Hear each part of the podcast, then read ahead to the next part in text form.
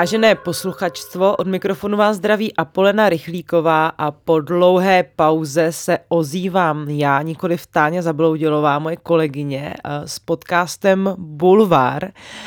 Eh, na začátek bych všem chtěla poděkovat, že podporují Alarm a umožňují nám tím vydávat celou řadu podcastů. Moc si toho vážíme.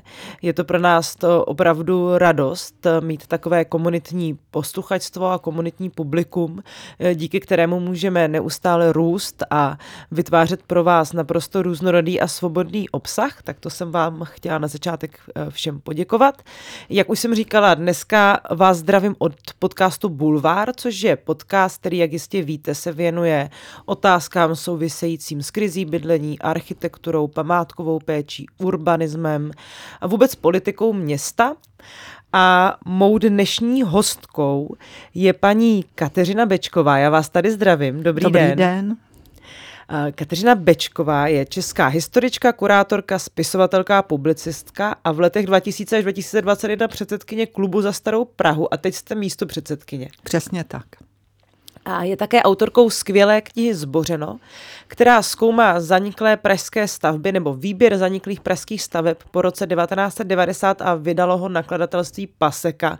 Je k dostání v knihkupectví. Já tuhle knížku mám doma a můžu ji všem uh, vřele doporučit. Tak paní Bečková, já vás tady vítám, děkuji, že jste si našla čas. Eh, já jsem moc ráda, protože eh, ráda o té knižce mluvím, protože je to vlastně takový do jisté míry i můj příběh.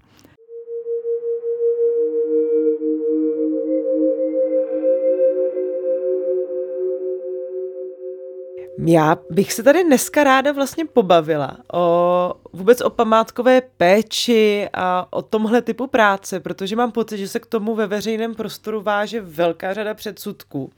A tak vlastně na začátek bych eh, se vás chtěla zeptat, jestli byste mi mohla říct, jak vůbec vnímáte dnes vy debatu o památkové péči, co jsou jako největší problémy, které na tomhle poli se objevují a proč vznikají? Tak vy začínáte úplně ze široka, protože eh, na tohle téma se dá mluvit úplně o všem, co se v té památkové péči děje. Já musím předem jako poznamenat, že já nejsem profesionál v památkové péči. Já jsem vlastně eh, s památkou péčí začala jako zájemce, vlastně od, od mladých let. Mě to začalo zajímat, památky a tak dále.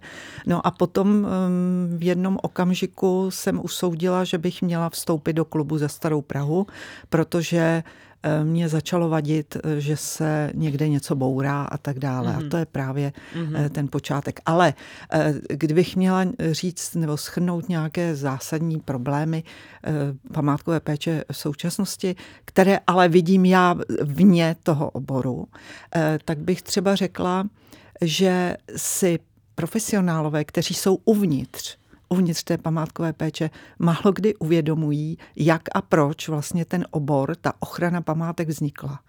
Že vlastně ona vznikla ze zdola. To znamená, že někdy v minulosti, mm-hmm. v 19. století, na začátku 20.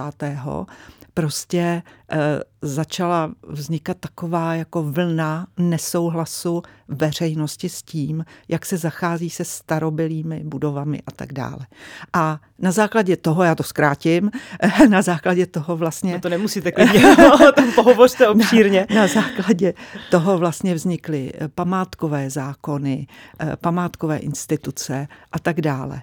Ale ty památkové instituce tím, jak se prostě institucionalizovaly, jak mm-hmm. se mhm. ta ta vůle chránit památky institucionalizovala, tak si jakoby odtrhli od toho svého původu. Mm-hmm. Jo? A to si myslím, eh, i když já to teď říkám opravdu tak jako hodně teoreticky, ale to si myslím, že je jeden z problémů, že mm, památková péče současná málo naslouchá mm-hmm. té veřejnosti, která vlastně to je na její objednávku. Eh, památková péče, ochrana památek institucionální státní existuje na, na objednávku té veřejnosti. A když veřejnost projevuje nějaký, nějaký svůj zájem, eh, jako teď třeba u toho Vyšehradského železničního mostu, tak se často stává, že některé ty orgány, které o tom rozhodují, ji prostě vůbec neberou v potaz. Mm-hmm. Nebo velmi málo, anebo jenom na oko. Takže to je jeden, jeden mm-hmm. z mhm. problémů. Určitě těch problémů je mnohem víc, mají nějakou, nějaký svůj vývoj, nějakou mm-hmm. genezi. Tak Já se na to ptám i proto, že ten všeobecný obraz takzvaných památkářů v tom veřejném prostoru je obraz lidí, kteří vlastně nedovolují ve městech stavět tu novou krásnou progresivní architekturu. A když jsem na tohle téma jednou hovořila s historikem architektury a vaším kolegou z klubu za Starou Prahu eh, Rostislavem Šváchou, tak on měl takovou zajímavou tezi, že mluvil o tom, že před rokem 89 to byli památkáři, kdo se vlastně těšil té veřejné podpoře, protože chránili nějaké hodnotné stavby před třeba někdy velmi necitlivými zásahy tehdejšího urbanismu nebo tehdejšího městského plánování do podoby toho města a že dneska se ten diskurs vlastně obrací. A jak se tohle vy sama vysvětlujete? Protože i vlastně název Klub za starou Prahu ano. může někomu evokovat nějaký návrat až do nějakého 19. století nebo hájení nějakého typu urbanismu, který vlastně jako třeba nerespektuje tu uh, současnou demografickou situaci a teda a teda, ale jak vlastně se teda k tomu stavíte, k tomu, jak jsou vnímaní památkáři vy? Eh, no, eh, ono, když to srovnáme právě s tím obdobím minulého režimu, tak to je nepochybně pravda, protože taková ta památkářská ten památkářský aktivismus tehdy byl jako velmi eh, právě hodnocen, protože to byla jakási opozice proti tomu establishmentu, proti něčemu, co, eh, co zamýšlel stát. A vtip je v tom, že za toho minulého režimu eh, ta oficiální památková péče a ty oficiální úřady, oni neměli protivníka. Jako teď myslím, jak bych to řekla, ehm, dneska nebo po, po listopadu vlastně je památková péče a proti ní stojí soukromý investor, soukromý majitel bytu a tak dále. To nebylo, mm-hmm. protože všechny, všechny baráky byly kdysi teda vyvlastněné, dejme tomu, ale prostě ve vlastnictví státu.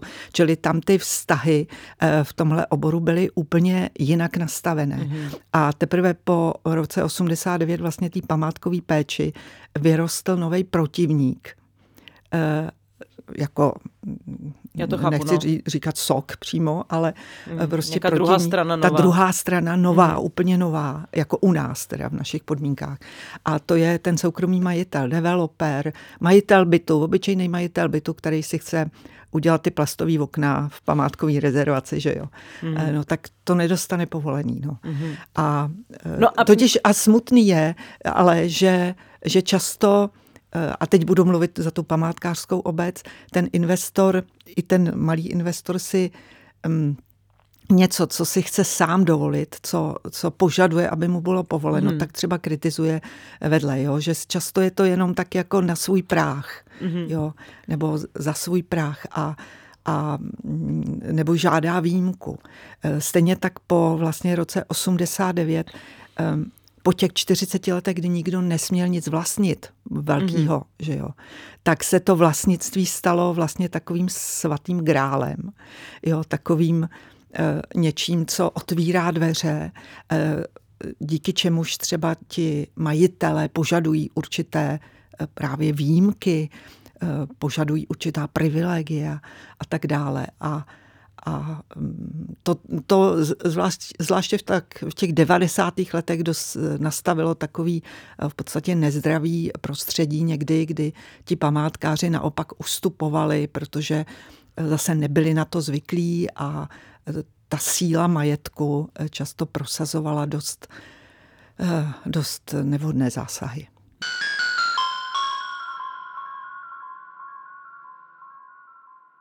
To je určitě jedna podoba uh, té problematiky, ale na druhou stranu, jak aktivity klubu za starou Prahu, tak i třeba právě ta vaše kniha Zbořeno ukazují, jak naopak ta památková péče selhává v tom, aby chránila nějaké skutečně hodnotné budovy. Můžeme se o té knižce chvíli pobavit. Ona vlastně představuje soubor 40 objektů, které dle vás byly vlastně nějak necitlivě zbourány nebo o nich neproběhla nějaká adekvátní diskuze a poškodili právě ten památkový fond, tak můžeme se třeba říct, jaké stavby považujete za ty, o kterých je nejvíc škoda? No ano, jsou tam vybrané stavby, kterých je mi líto. Takhle bych to řekla jednoduše. A mezi nimi jsou stavby, jejichž zánik jsem spolu s klubem za Starou Prahu nebo i sama sledovala prostě celou dobu od toho návrhu po jejich tedy zboření a kdy jsme se o ně jako i snažili o jejich záchranu různými způsoby. Mm-hmm. No a Můžeme třeba uvést nějaký příklad, nějaké určitě, stavby, která vás určitě, hodně Určitě, těch příkladů takových stěžejních je tam víc, ale, ale ten, na kterém jsme téměř eh, nechali duši, tak to byl dům na rohu Václavského náměstí hmm. a Opletalovy ulice, eh, což byl mm, velmi kvalitní pravda přestavěný dům eh, z konce 19. století, ale do velmi kvalitní takové novoklasicistně kubistické podoby, jak to právě charakterizoval můj kolega Rostislav Švácha, který je na to odborník. A ale byla to prostě sice přestavba, ale velmi kvalitního domu, který seděl na tom Václaváku prostě uh, skvěle na tom nároží. A dům, který neměl, neměl nějaké zásadní stavební problémy, statické problémy. No a přijde vám eh, developer nebo podnikatel, investor, který ale chce na tom místě postavit jiný dům a jste v památkové rezervaci tak to je věc, která mě jako opravdu rozpaluje do běla. Mm. Protože už z tohohle principu eh, tohle není možné. Hmm. Prostě zdravý dům. A, a i když on nebyl samostatně památkově chráněný, tak byl součástí památkové rezervace a proto ta památková rezervace je uh, ustavena aby tam, aby chránila i ty domy, které sami o sobě nejsou těmi památkovými hmm. solitery. No a uh, já samozřejmě v té knižce to přesně popisuju, ten průběh, hmm. ale to trvalo deset let. My jsme skutečně kolikrát byli i na koni, by se dalo říct, že to vypadalo, že, že ten ministr, který zrovna byl, byl u moci, což tehdy byla například paní Hanáková, Jo, se stanu, 9. nebo stan, nebo já nevím, nebo, co to bylo. 9, jasně. no a my jsme u každého toho ministra byli, my jsme s každým mluvili.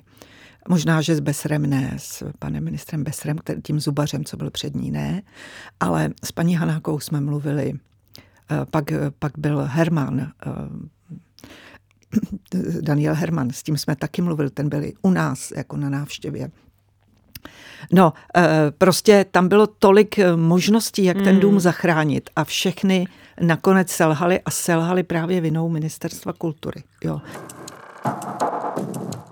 No a to já bych jako ráda se právě o tom pobavila, protože ten klasický, dost zkreslený obraz, který často využívají samotní politici a političky, je památkáři nám něco zakazují. Ale málo kdo už ví, že celý ten systém těch povolování a tak je mnohem složitější a právě jako odpovídá různým institucím a má různé úrovně.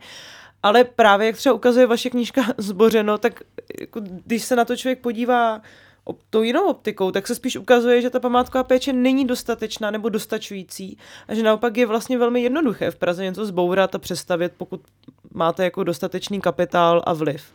Je to tak, bohužel. Eh, je to takový paradox, který bychom mohli zařadit do Parkinsonových zákonů. Jo. Prostě eh, když chcete vyměnit to okno, tak se vám to nepodaří, ale když chcete zbourat celý dům, eh, tak zpravidla uspějete. Jo. Hmm. Takže eh, až, až takhle mm, bych, bych to viděla. Ale problém je v tom, že um, ve statutu nebo statusu kulturní památky, protože vy byste neměl, neměla zbourat eh, něco, co má status kulturní památky. To, to, to má logiku. Prostě to nejde. To nejdřív musíte požádat od eh, takzvané odpamátkování, sejmutí toho statusu. A a naopak, když chcete zabránit eh, nějaké stavbě, teda nějakému zboření, tak se často pokoušíte, pokoušíte o to, aby byla zapsána mezi památky, protože ji mhm. shledáváte hodnotnou a podle Eh, podle památkového zákona vždycky se musí posuzovat na, na tom současném úrovni, na té současné úrovni poznání. Jo.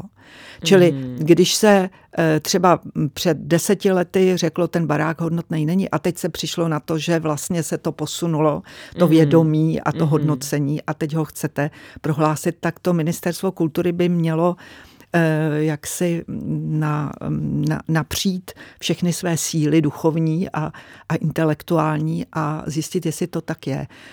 Často se stává, že ministerstvo kultury, to bylo třeba u toho domu na Václavském náměstí, ho neprohlásí za památku, ale napíše do toho rozhodnutí, že rozhodně nechce, aby se ten dům boural, ale že statut památkové rezervace ho chrání dostatečně. Mm-hmm. Čili takhle to napsali, my jsme byli teda hodně zklamaný tehdy, ale víte, jak to dopadlo. Dům byl stejně zbouraný. Mm-hmm.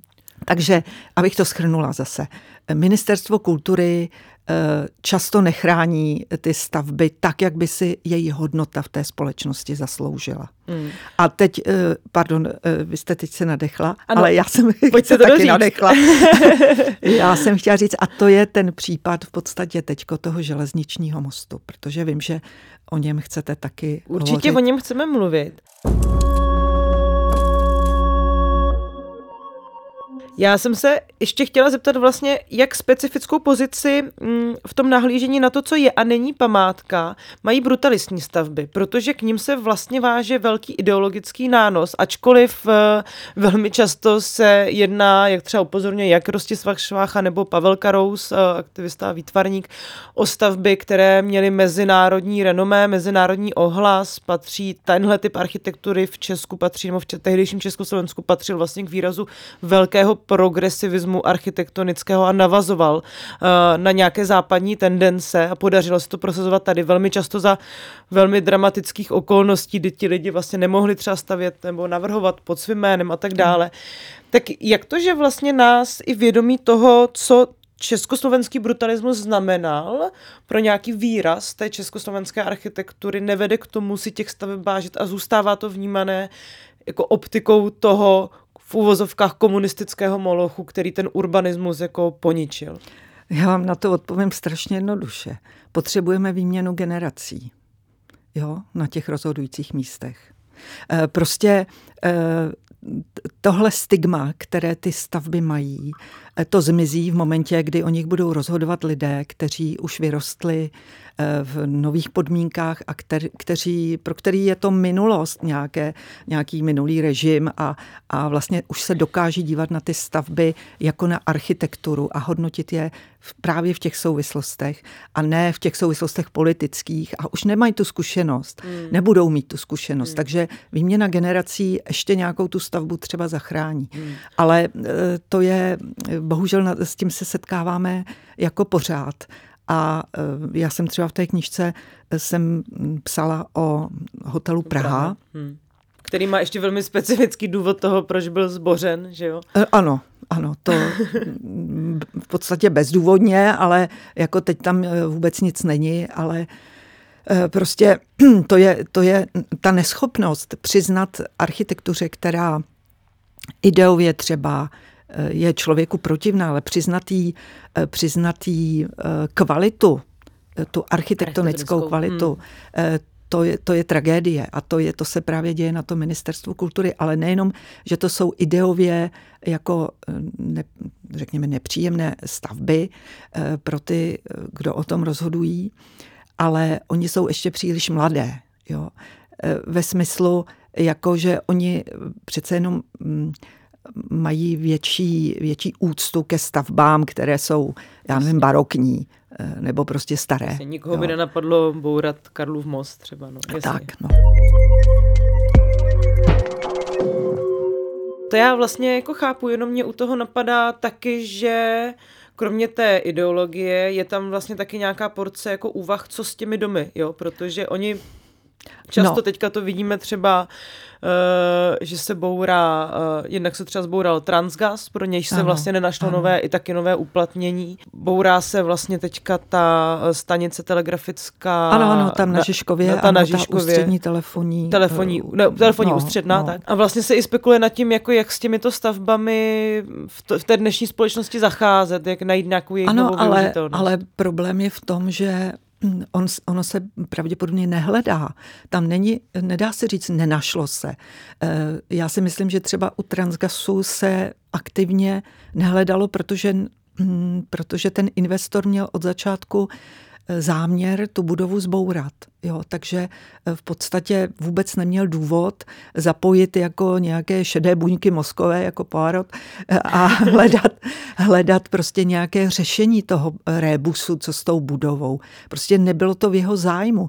Kdyby, kdyby mm, se ta budova prohlásila památkou, jakože se zase neprohlásila, tak tak by prostě ji asi musel prodat a nemohl by tam vymýšlet nějaký záměr. Vtip je ovšem v tom, že budova se zbourala asi před třemi lety a e, plocha je dosud prázdná a pokud jsem tak zaslechla, tak ji pravděpodobně chce prodat jako, jako hmm. lukrativní pozemek. Hmm. No, takže a ještě zajímá, jako jestli třeba si vzpomenete na nějaký příklad, kdy sice nějaká taková hodnotná stavba byla zbourána, ale vyrostlo tam něco, co má třeba nějakou novou architektonickou hodnotu, protože to třeba z mého pohledu se neděje.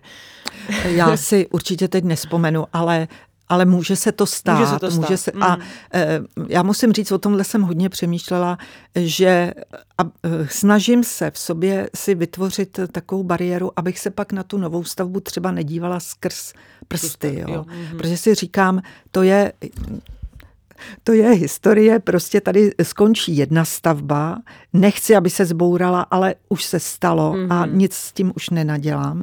A teď začíná nový příběh, to je prostě takové jako rozcestí mm-hmm. a jde mi to špatně teda. Třeba na ten dům, co vyrostl na Václavském hmm. náměstí, tam ten teďka asi pro posluchačko je tam, posluchačstvo je tam obchodák Primark, ano. Kde jsem teda ještě nikdy nebyla. A samozřejmě myslím si, že ta architektura je poklesla, ale možná, že tentokrát to je i objektivní úsudek. Ale, ale jinak opravdu se snažím, abych nekoukala teda skrz, hmm. hmm. skrz prsty.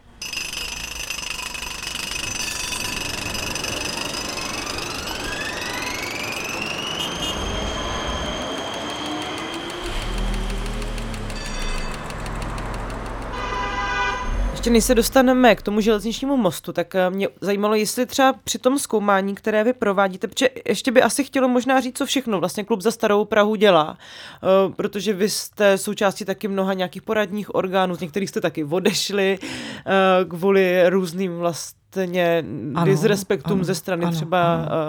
Uh, nějakých ano. orgánů.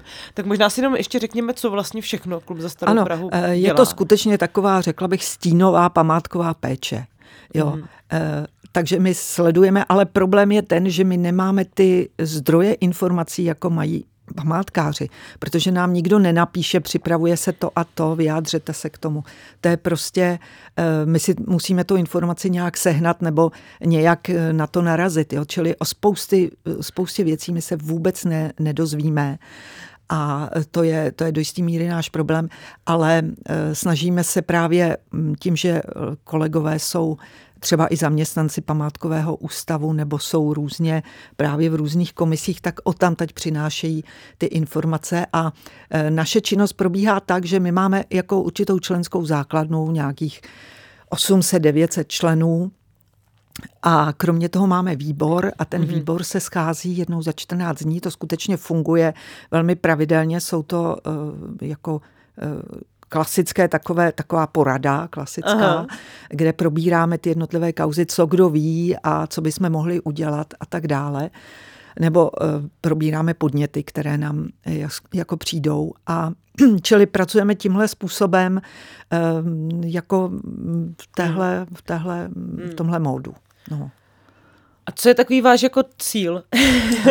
Eh, náš cíl eh, právě je vyjadřovat se k těm věcem. Mm. My jsme si vědomi toho, že asi nezměníme často tu situaci, mm. ale když se vyjádříme a když to někde publikujeme a tak dále, tak trošku formujeme to památkové vědomí mm. lidí mm. té společnosti. To, to si myslím, že i naše zásluha za těch 123 let co fungujeme. Mm-hmm. Jo, eh, protože mě se často, když jsem byla ještě předsedkyně, ptali novináři, a jaké jsou vaše největší úspěchy, jako za těch sto let třeba? A já jsem vždycky, to byl velký problém, protože vím, že něco, co eh, klub nechtěl, tak se skutečně pak nestalo, ale často to nebylo jeho zásluhou, ale vlivem nějakých jako okolností jiných. Hmm, hmm. Ale co je naše zásluha. A to je právě ten příspěvek k tomu formování toho hmm. památkového vědomí té společnosti, toho, že se o těch památkách mluví. Eh, klub rozpoutal v průběhu té své historie řadu všelijakých takových debat, mm-hmm. kaus a a tak dále a psalo se o tom a nakonec na jeho počátku stály vlastně takovéhle velké kauzy. Mrštíková bestia triumfans a, a, a pamflet českému lidu, který taky napsal Mrštík. Mm-hmm. Jo, takže eh, to byl vlastně začátek klubu mm-hmm. za Starou Prahu, že on takhle zbuntoval eh, myslím teď Vilém Mrštík, eh, tu českou veřejnost a z toho potom vznikl klub za Starou Prahu. Čili ta, tohle je naše jako zbraň, mm. jako působit na tu veřejnost jo, a, a nějaká a tak dále. kontinuální práce. Ano.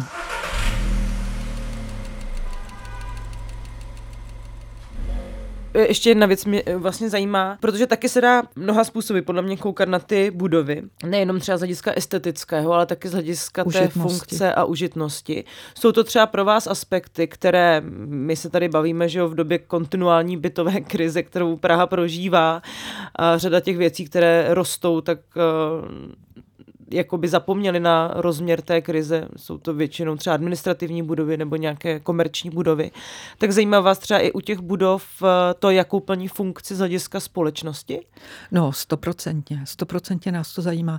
Ta užitnost je hrozně důležitá. To, to je, eh, jako když chápeme architekturu jako umění, což, což chápeme jako, řekněme, uměleckou nebo tvůrčí disciplínu, tak právě to umění, to, co je na ní to umělecké, to duchovní, tak je strašně omezeno tím, eh, jak, nebo limitováno tím, jakou má užitnost. A to tež je u té památky, protože eh, protože to je, se velmi často se stává, že ta užitnost, která skolabuje, kdy ten dům je jako schátralý, tak je to hřebíček do jeho rakve. Jo. Hmm. Že ta, jako sledujeme samozřejmě u té současné architektury, eh, nejsme asi příznivci těch mega Eh, mega kancelářských center, který vlastně vznikly a vznikají tady za rohem hmm. Masaryčka, Masaryčka Zahadit a, a tak. Jo. Eh, to je samozřejmé. Ono zase to má ten vliv, že potom ty další kancelářský centra, které vznikly dřív, tak, tak se musí přestavět nebo prostě jsou potom prázdný a ono, ta společnost zase nemá tak velkou kapacitu, aby No, takže se to pořád takhle přelévá. Mm-hmm. Vidíte nějaký vzorec v tom, jakým způsobem se tady zachází s těmito budovami? Jako lze tam za tu dobu, co jste se tomu věnovali, vypozorovat nějaké opakující se momenty? Čemu dochází? No, ano. My máme dokonce, dokonce kdybych byla ne tak památkář, aktivista, ale developer, tak já bych dneska věděla, jak na to. Jo? I s velmi kontroverzní stavbou. Mm-hmm. Ten systém je v podstatě jednoduchý. Eh, musíte si nejdřív, nejdřív na odboru památkové péče magistrátu, který dává to kulaté razítko a rozhoduje zjistit, jestli vám půjdou na ruku. Mm-hmm jo, jak se to dělá, to, to nevím, to, u toho jsem nebyla. Ale pak funguje takový způsob, který je zcela legální, nelze mu vytknout, že by, že by to porušovalo zákon, ale je velice fikaný a opakuje se u všech těch velkých kontroverzních staveb. Existuje jeden lobista, který to zastřešuje. A e, na toho dostane ten developer tip, buď to od kolegy developera jiného, nebo přímo z toho odboru památkové péče, protože on jen lobbysta na tom odboru památkové péče pracoval po roce 2000. A e, ten potom e, si bere do rukou vlastně celý ten proces. Mm-hmm. A ten probíhá tak, že on má kruce nebo na telefonu, nebo jak to říct, prostě takových 10-15 Eh, osob i osobností, které rádi za eh, klasicky za nějaký honorář napíší posudek. Mhm. Ve prospěch toho posudkáři. investora. Posudkáři. O tom jako často mluvíme kolega Švácha. Já jsem o tom napsala několik článků. To už běží prostě, ano, jen 20 let nebo díl tenhle systém. No a potom, když dostane, i když Národní památkový ústav nesouhlasí s tou stavbou, ale Eh, odbor památkové péče dostane na stůl jeden nesouhlas od památkového ústavu a deset posudků eh, od různých osobností. Budu konkrétní, Transgas. Eh, tam psali posudky Například i Eva Jiřičná mm-hmm. napsala posudek proti tomu, že by se měl Transkaz zachovat. Jakub Ziegler, eh, architekt, autor třeba Florentína nebo ale... Quadria. Proč, se, proč byl osloven, aby napsal posudek eh, na eh, jaksi transgas. Jo, na a nejsou zachování. to náhodou Ziegler architekt, kteří mají teďka no. stavět na tom místě novou budovu? No, no, no, jistě, jistě. Jistě, ale ta se možná... To se možná odsune. No, e, tak a, a různí kunsthistorici a tak dále, já nechci ty jména jako říkat. A, um, no a potom, když máte na stole tohle sto, tak velmi jednoduše hmm. rozhodnete ve prospěch toho záměru investora, hmm. protože se máte o co opřít napíšete rozhodnutí, nebo není to rozhodnutí, je to závazné stanovisko, se to jmenuje, kde ocitujete některé věty z těch jednotlivých a použijete to jako argument pro to, abyste tu věc povolili. A tenhle princip prostě skutečně se opakuje. Já se vždycky už směju u toho, když dostaneme, žádáme si eh, dokument mm, jako na základě zákona 106 a znova tam vidíme stejná jména a stejný hmm. systém, stejný postup. Eh, tak, ale mm, můžeme to kritizovat, ale není to nic nezákonného, nicméně funguje to geniálně. Hmm. Hmm.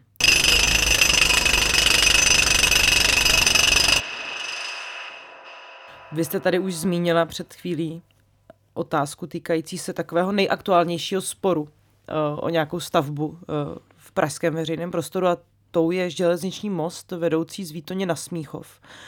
Docela legendární záležitost pražského panoramatu. Myslím, že ano. každý, kdo v Praze žije, po něm mhm. xkrát přejížděl, protože je to ten tah na Beroun a nebo tak se dále. procházel. Nebo se po něm procházel, nebo jo na kole.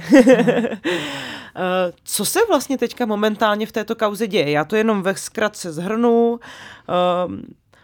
Řešila se vlastně statika nebo schopnost toho mostu dále ještě fungovat nebo jeho udržitelnost. V důsledku toho byla vypsána nějaká architektonická soutěž, z ní vzešel nějaký vítěz, eh, který však podle eh, řady odborníků, odbornic a kritické veřejnosti nerespektuje úplně charakter toho železničního mostu, který opravdu je velmi specifický a velmi vzácný eh, v Praze. Tak jestli můžeme si nějak říct, co teďka ta kauza vlastně generuje, jak na tom jste tam všichni? No ano, eh, nejdřív začnu malinko teoreticky. Tady totiž se sešlo něco, co obvykle nebývá mm. a to jsou dva veřejné zájmy proti sobě. Jo, zájem na zachování památky a zájem na mm, plynulé do, a bezpečné dopravě přes ten hmm. most. Takže, eh, takže mm, jako to je, to je celkem nezvyklá situace, protože z pravidla je to... Zájem eh, investora ano, vydělat zájem, peníze no, no, a zájem no, veřejnosti zachovat. Přesně tak. A eh, takže tady je to trošku ožeha, ožehavější téma.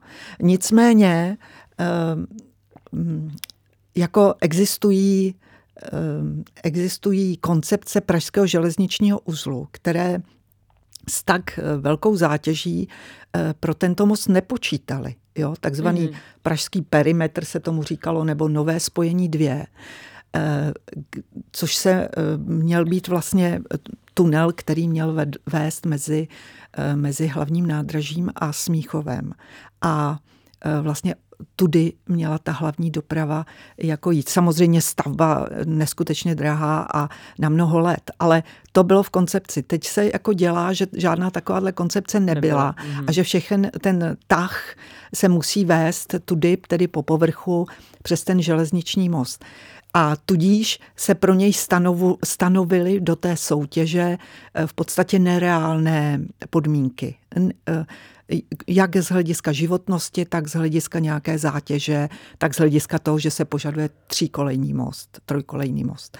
Eh, takže ten most eh, při těchto podmínkách jako eh, ta historická materie, ten historická konstrukce nemohla obstát. Jo. Mm-hmm. Jenomže to je otázka toho nastavení. My nemůžeme predikovat, jestli skutečně za těch 20 let nebude úplně nová koncepce toho mostu, teda, pardon, promiňte, ne toho té mostu, dopravy. ale té dopravy. Mm-hmm. A ty vlaky se nepovedou jinak a jinudy. A eh, my kvůli tomu teda zbouráme ten most. Eh, čili tady je otázka toho nastavení a domluvení se. Vtip je v tom, že ta zpráva železnic prostě trvá na nějakých podmínkách, který si dala, protože mermomocí tam chce mít ten nový most. A existují jiné koncepce eh, té záchrany, eh, eh, které, nebo toho řešení, které, které mluví o udržitelnosti 30 až 50 let, samozřejmě s průběžnou údržbou a dostavení třeba té třetí koleje vedle, ale zachování toho mostu pro to panorama. Takže to je neštěstí a je to ještě jedna, jedna perlička, že ten most stále je kulturní památkou a že tudíž zpráva železnic eh, zorganizovala soutěž na jeho zboření, ačkoliv je to kulturní památka. A ministerstvo kultury v roce 2019 nesouhlasilo se sejmutím památkové ochrany. Mm-hmm. Ale eh, napsalo zprávě železnic takový dopis, na kterém oni se teďko točí eh, který teď nejsem schopná citovat úplně přesně, ale ve smyslu, že by jim možná stačilo, kdyby se zachovali jenom ty pilíře což je, což je prostě mm, hloupost nejvyššího rázu, protože hodnotu toho mostu, památkovou hodnotu, dělají vlastně, dělá ta vrchní část, čili ty oblouky železné a ne pilíře eh, jaksi ve vodě. Jo, takže, takže oni, zpráva železnic se na tom teď točí, mm-hmm. že i když vymění tu horní konstrukci a zachová tak ty pilíře, vlastně tak je to památka co, co se na nás zlobí, tedy my vám tu památku hmm. zachováme.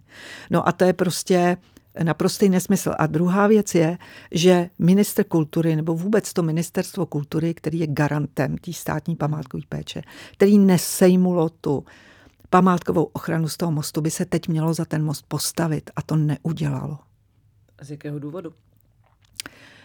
Nevím. Možná, že pánové ministři se někde na vládě dohodli, že to udělají takhle, já to nevím, ale eh, nechápu to, hmm. protože teď by ministr Baxa měl prostě... Říct, je to památka. Je to památka, takže nemůžete eh, tady stavět nový most. A umíte si představit nějakou variantu, která by ten most modernizovala a zároveň jako citlivě no. zpracovala tu jeho současnou architektonickou no. podobu a zachovala ty oblouky? Byly třeba v těch návrzích nějaké možnosti, které víc respektovali ten jeho velmi specifický ráz? Bylo jich tam několik v těch návrzích, ale oni neprošli, protože tohle řešení, které prošlo, se jim zdálo nejelegantnější. Čili z hlediska, je to pravda, jako z hlediska eh, té, té plynulosti té dopravy a, hmm. a tak dále, to bylo asi skutečně chytré řešení.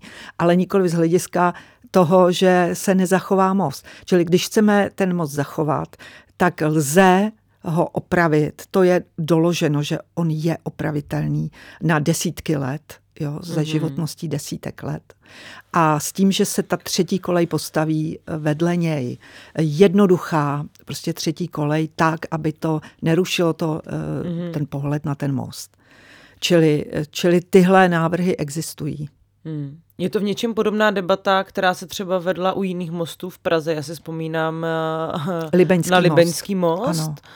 No vidíte, Libeňský most to byl... Mm, Který se nakonec se říct, podařilo zachovat, ano, zachránit. Lépe tak... řečeno, tam teprve teď asi začne ta rekonstrukce. Ale směřuje, uh, směřuje to k nějaké citlivé rekonstrukci, Směřuje, ale je to zásluhou jediného člověka, jo, jenom aby jsme si to uvědomili. Adama Scheinhera ano. Eh, z minulého vedení teda Pražské radnice z minulé Náměstek rady, náměstka pro dopravu, pro dopravu hmm.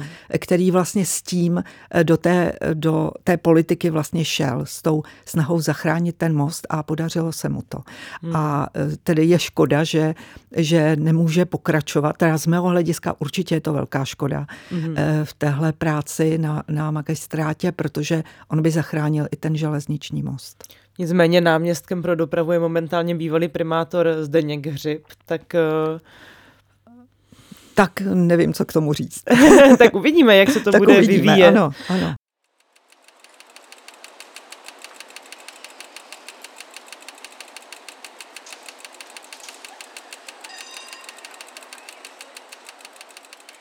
Ale každopádně, jak je teda ta aktuální situace, jak to vypadá? Protože chvíli to vypadalo, že ano, rozhodlo se pro ten nový návrh, který teda jako nerespektuje tu architektonickou podobu, ale vytváří jako nový most. Nicméně pak se ta situace zase změnila a ty no, debaty ona se vedou... se nezměnila, zpráva Mhm. železnic neustoupila. On Dokonce už, myslím, podepsala smlouvu i s tím řešitelem nebo projektantem toho soutěžního návrhu, toho vítězného návrhu, ale teďko ministr Kupka eh, minister dopravy uspořádal takzvané technické kolokvium, to tuším běželo minulý týden. To bylo takové setkání odborníků, eh, kteří jsou odborníci na tu technologii konstrukcí tohoto mostu, takovéhoto mostu, Mhm. železného, nítovaného a ti by měli dát nějaké svoje, eh, svoje dobrozdání a na základě toho by se mělo nakonec jakoby rozhodnout. Ale pokud je mi známo, tak zpráva železnic jede furt dál, Mhm. eh, jakoby mm, Je vlastně jim už něco- nic nebránilo. A je vlastně něco, co tu situaci může ještě změnit? Nebo Eh, Může právě eh, nějaké, nějaká dohoda ministrů, Mhm. jo, eh, Kupky a Ba- Baxy, že eh, se ten most bourat nebude. Že je to Mhm. památka, eh, je opravitelný, takže se bourat nebude. Mhm. Protože ministr Kupka skutečně řekl, byla jsem u toho svědkem na vlastní oči takhle u stolu, že řekl, že pokud se dokáže, že ten most je opravitelný, opravitelný tak se bourat nebude. Mhm. Takže momentálně z vašeho hlediska ta velká část odpovědnosti leží Určitě. na ministru kultury Martinu Baxovi, který Ano. by měl Ano, chránit určitě. památky. Jako e, ministr kultury je nejvyšší památkář, jo? Hmm. takže e, to, to jde s tou funkcí. Mhm. A jaké budou třeba vaše aktivity, nebo jaké jsou vaše aktivity, co by klubu za Starou Prahu v této eh, věci? Tak my jsme vydali nějaká stanoviska, e, předseda klubu se zúčastnil řady takovýchhle e, jednání a, a různých akcí a tak dále. A teď ale jsme v situaci, kdy už musíme jenom čekat, jak to dopadne. Už těžko můžeme, můžeme podepisovat ještě petice, kdo ji nepodepsal, Mm. protože ty běží. Musím ještě říct jednu věc, že jsem velmi ocenila, objevilo se vyjádření architektů, eh, kteří, eh, kteří se zastali mostu. Mhm. A um, jsou to opravdu, ne, nejsem schopná jmenovat, ale jsou to opravdu význační současní architekti. Mhm. A eh, to, to mě velice potěšilo. Velmi razantně tam vyjádřili, eh, vyjádřili podporu zachování železničního mostu. Mhm. Takže to se mi líbí. Pak nějakí senátoři Mhm. eh, se taky k tomu vyjádřili, tak taky jeden fajn hlas. To je skvělý. A zároveň mně připadá teda velmi často, že se v poslední době taky hodně ozývá veřejnost. U toho Transgasu nebo i u hotelu Praha to bylo velmi vidět, že lidem záleží na tom, aby ty stavby byly zachovány. Přesně I z hlediska tak. nějakého odkazu eh, a nějakého architektonického dědictví. Mm, jak to, že vlastně ta politika tak málo i vnímá tu veřejnost? to třeba u toho to- Libeňského mostu se to Ano, podařilo, tam ano. taky probíhaly velmi masivní Ano. protesty proti jeho bourání. Ano, ale kdyby nebylo Adama Scheinhera, tak by to stejně mm. nedopadlo. Eh, No to je proto, že, mm, že oni nevnímají tu, ten hlas veřejnosti tak zásadně, eh, protože jak ty památkové orgány, tak ty jiné státní orgány si neuvědomují tu genezi eh, těch snah o, o ochranu památek, že to je vlastně eh, proč se chrání? Chráníme pro nás, jo? Eh, Prostě pro tu společnost, Eh, ne pro ty památkáře, nebo jo, Eh, protože ochrana památek to je eh, nebo ch- chránit památky, vynakládat ty obrovské peníze na záchranu památek, to je vlastně taková velmi pošetilá věc. Eh, To je něco, co se nikdy nemůže vyplatit. To děláme skutečně z, eh, z takového eh, jako mm, ideálního nadšení pro tu historii. Protože kdyby jsme chtěli uvažovat jenom racionálně, tak žádný památky zachovávat nebudeme. Tak tolik Kateřina Bečková, místo předsedkyně klubu za starou Prahu, historička kurátorka. Já moc děkuji, že jste si na nás našla čas. Těším se na další aktivity klubu za starou Prahu. Ještě připomenu, že tedy můžete podepisovat petici, která se týká zachování železničního mostu v Praze a taky znovu doporučím skvělou knihu Zbořeno, kterou vydala nakladatelství, vydalo nakladatelství Paseka a jehož autorkou je právě moje dnešní hostka. Tak děkuji vám moc krát za návštěvu. Mě moc těšilo, taky děkuju. A já se s vámi rozloučím, ještě jednou poděkuji i vám, že nás posloucháte, že nás podporujete, opravdu si toho vážíme a těším se někdy znovu naslyšenou v bulváru nebo v kvótách. Mějte se hezky.